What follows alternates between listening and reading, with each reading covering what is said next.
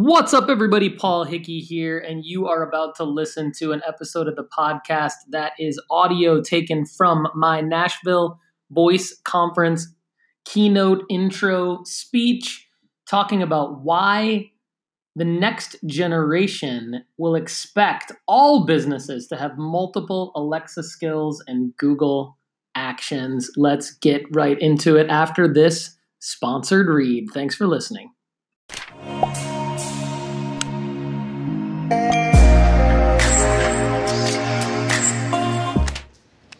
Alexa Skills and Google Actions are apps built on top of voice devices like Echo and Google Assistant.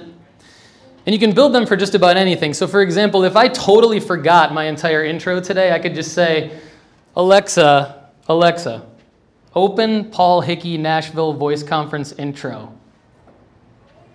Hi, Paul. Are you trying to do your introduction at Nashville Voice Conference right now? Yes. What happened? Did you forget everything you were supposed to say? I legitimately thought I might. Yes. It's okay, Paul. If you forgot all of the amazing statistics and data on businesses using voice assistants. Okay, Alexa, stop. stuff, Alexa. Just intro Marcus. Alexa, stop. Okay, yes, I remember. Okay, Paul. Good luck at I remember. Marcus. Okay.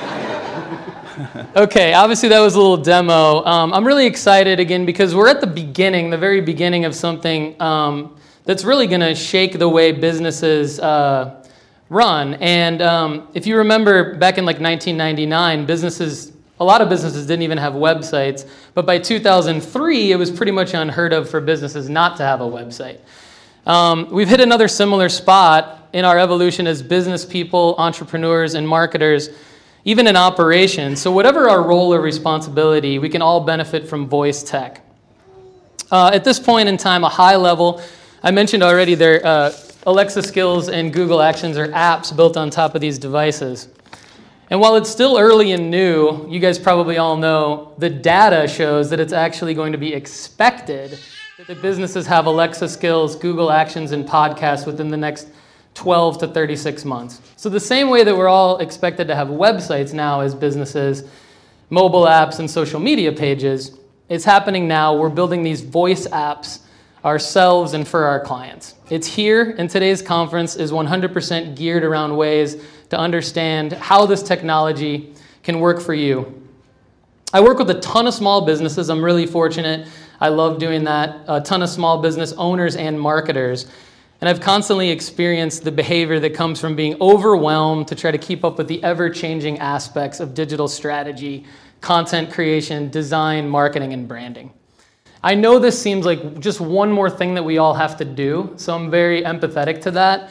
But I really want you all to think today is the beginning of just getting the ball rolling on how these voice apps can actually make your lives easier. Don't think of it as just one more thing that you have to do. Think, how can we incorporate this and make all the things that we're already doing more efficient? We have realtors, accountants, lawyers, pro sports front office staff, retail stores, digital agencies, and all kinds of small businesses here today. And of course, being Nashville healthcare professionals. There's a ton of momentum and talk about how the younger generation, our kids, are not only asking Alexa everything, and families and interactive audio games, playing interactive audio games on it, but our kids are actually building their own Alexa skills. I could be wrong, and someone will correct me if I am, but I believe we have one 10 year old in the room today from Georgia, Dan Winterberg, and his, uh, his father, Bill.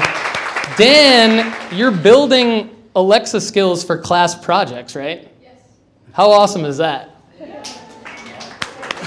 So, of course, it makes me think, though, that Dan is a real representation of what we all really need to understand today. When Dan and his classmates enter the workforce, they're going to expect that the company they work for has at least about 10 to 15 Alexa skills and are given a company issued Alexa enabled device to access the voice based version of their company intranet.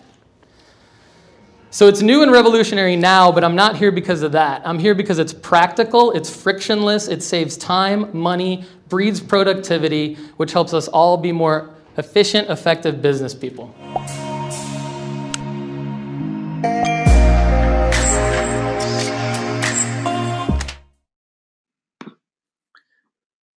All right, everybody. Thanks again for listening to today's data driven daily tip. Don't forget that if you want to stop looking at your Google Analytics for your web data and you just want to ask Alexa how your web traffic is doing, go to askdatadrivendesign.com for your free trial of our premium Alexa skill that allows you to just say, Hey, Alexa, ask data driven design how my web traffic is doing.